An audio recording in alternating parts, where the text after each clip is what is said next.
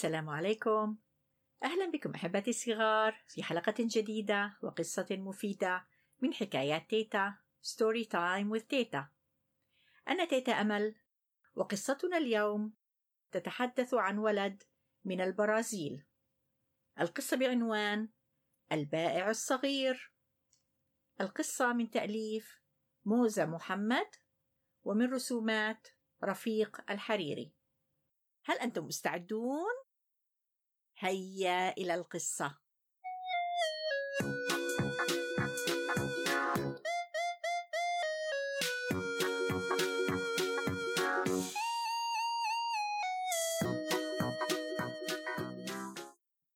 كل صباح يستيقظ بيدرو مبكرا يخرج من منزله الصغير متوجها نحو مزرعة الفاكهة.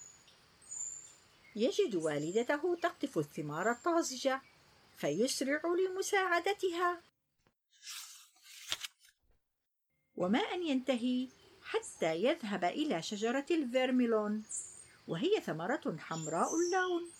طعمها لذيذ وتشبه الجوافة. بعد قطف الثمار تبدأ الأم بتنظيفها جيدا. وغسلها بماء النهر فتغدو لامعة وشهية. ثم يوزعها بيدرو في سلال ملونة وينقلها إلى عربتهم. استعدادا لبيعها في أسواق ريو دي جانيرو.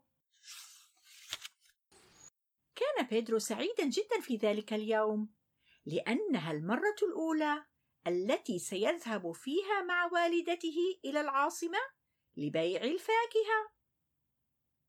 وقد وعدته أن تفسح له المجال ليتعلم ويستمتع بوقته. وفور دخولهم السوق تفاجأ بيدرو بما رآه من ازدحام وجلبة. كان السوق يضج بأناس من مختلف الأعمار والجنسيات ويعج ببضائع متنوعة كالملابس التقليدية والقهوة البرازيلية والحلي المرصعة بالأحجار الكريمة. عند وصولهم إلى الركن الخاص بالمزارعين رأى بيدرو كثيرا من السلال التي تحوي الفواكه. وحينها سأل والدته. إذا كان الجميع لديه ذات الفاكهة والبضائع فلماذا سيختارنا الزبائن ويشترون منا؟ ابتسمت الأم وقالت زراعة الثمار مهنة وبيعها فن. لم يفهم بيدرو تماما ما تعنيه والدته. لكنه اطمأن أنها بارعة فيما تفعله. مر وقت طويل ولم يقترب أحد من عربتهم. تململ بيدرو وضجر من هذا الوضع واستغرب من بقاء أمه مبتسمة. سأل والدته: لماذا لا يشتري الناس منا؟ أليست فاكهتنا جيدة؟ إنهم يجتمعون عند الباعة الآخرين. أما عربتنا فلم يشتري منها سوى شخصين اثنين. أجابته والدته قم بجولة في السوق وراقب البيع وستفهم السبب. جال بيدرو حول العربات فلاحظ ما أدهشه. وجد الباعة مفعمين بالحيوية والنشاط. رأى بائع الخضار يلقي بها للأعلى بيده اليمنى ويقطعها باليسرى.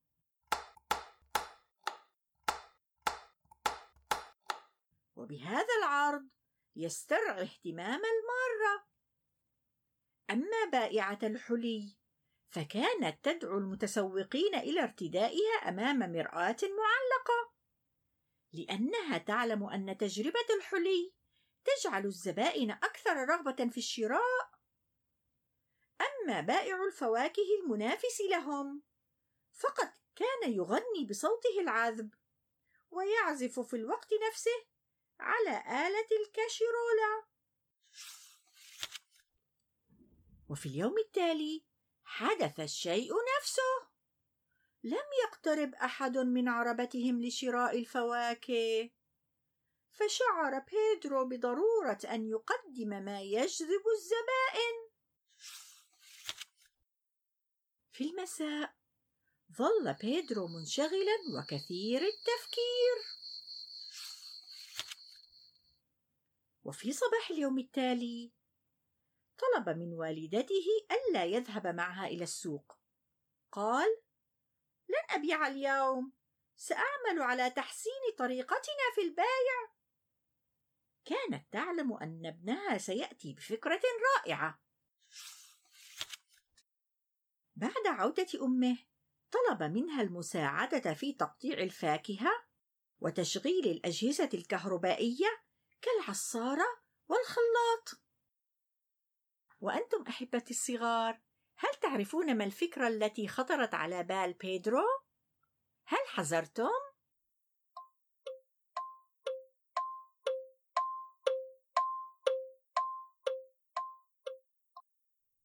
أحسنتم أفكار جيدة هيا نكمل القصة راح يمزج أصناف الفواكه ثم يتذوقها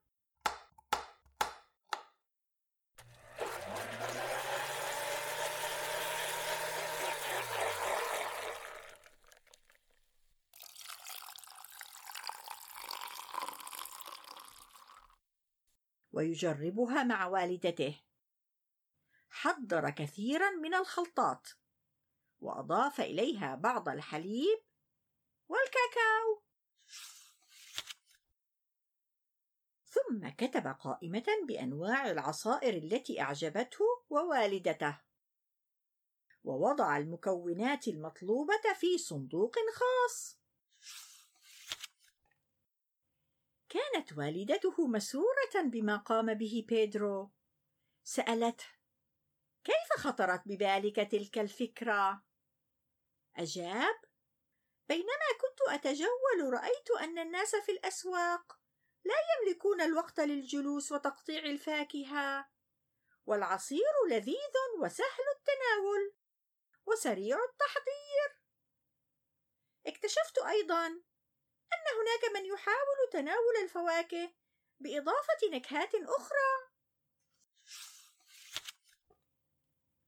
وفي صباح اليوم التالي أعد بيدرو ووالدته الطاولة لعصير الفواكه وخلطها وبعدها راح ينفخ في بوقه المزركش ويلوح بقبعة السومبريرو عاليا داعيا الزبائن لتجربة الفواكه اللذيذة بنكهاتهم المفضلة.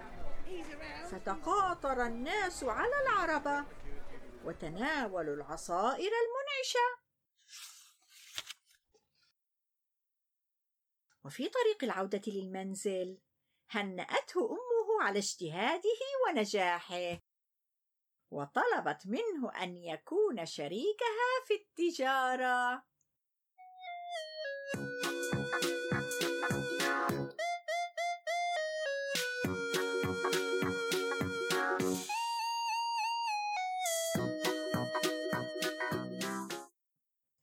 كانت هذه القصة من منشورات دار الهدهد للنشر والتوزيع. زوروا موقعنا الجديد storytimewithteta.com وأرسلوا لي بملاحظاتكم. إذا أعجبتكم هذه القصة يمكنكم زيارة منصة النقش لكتابة ملاحظاتكم عن هذه القصة وقصص أخرى مفيدة سمعتموها في حكايات تيتا وإلى أن نلتقي أحبتي الصغار في حلقة جديدة وقصة مفيدة. أنا تيتا أمل أقول لكم في رعاية الله.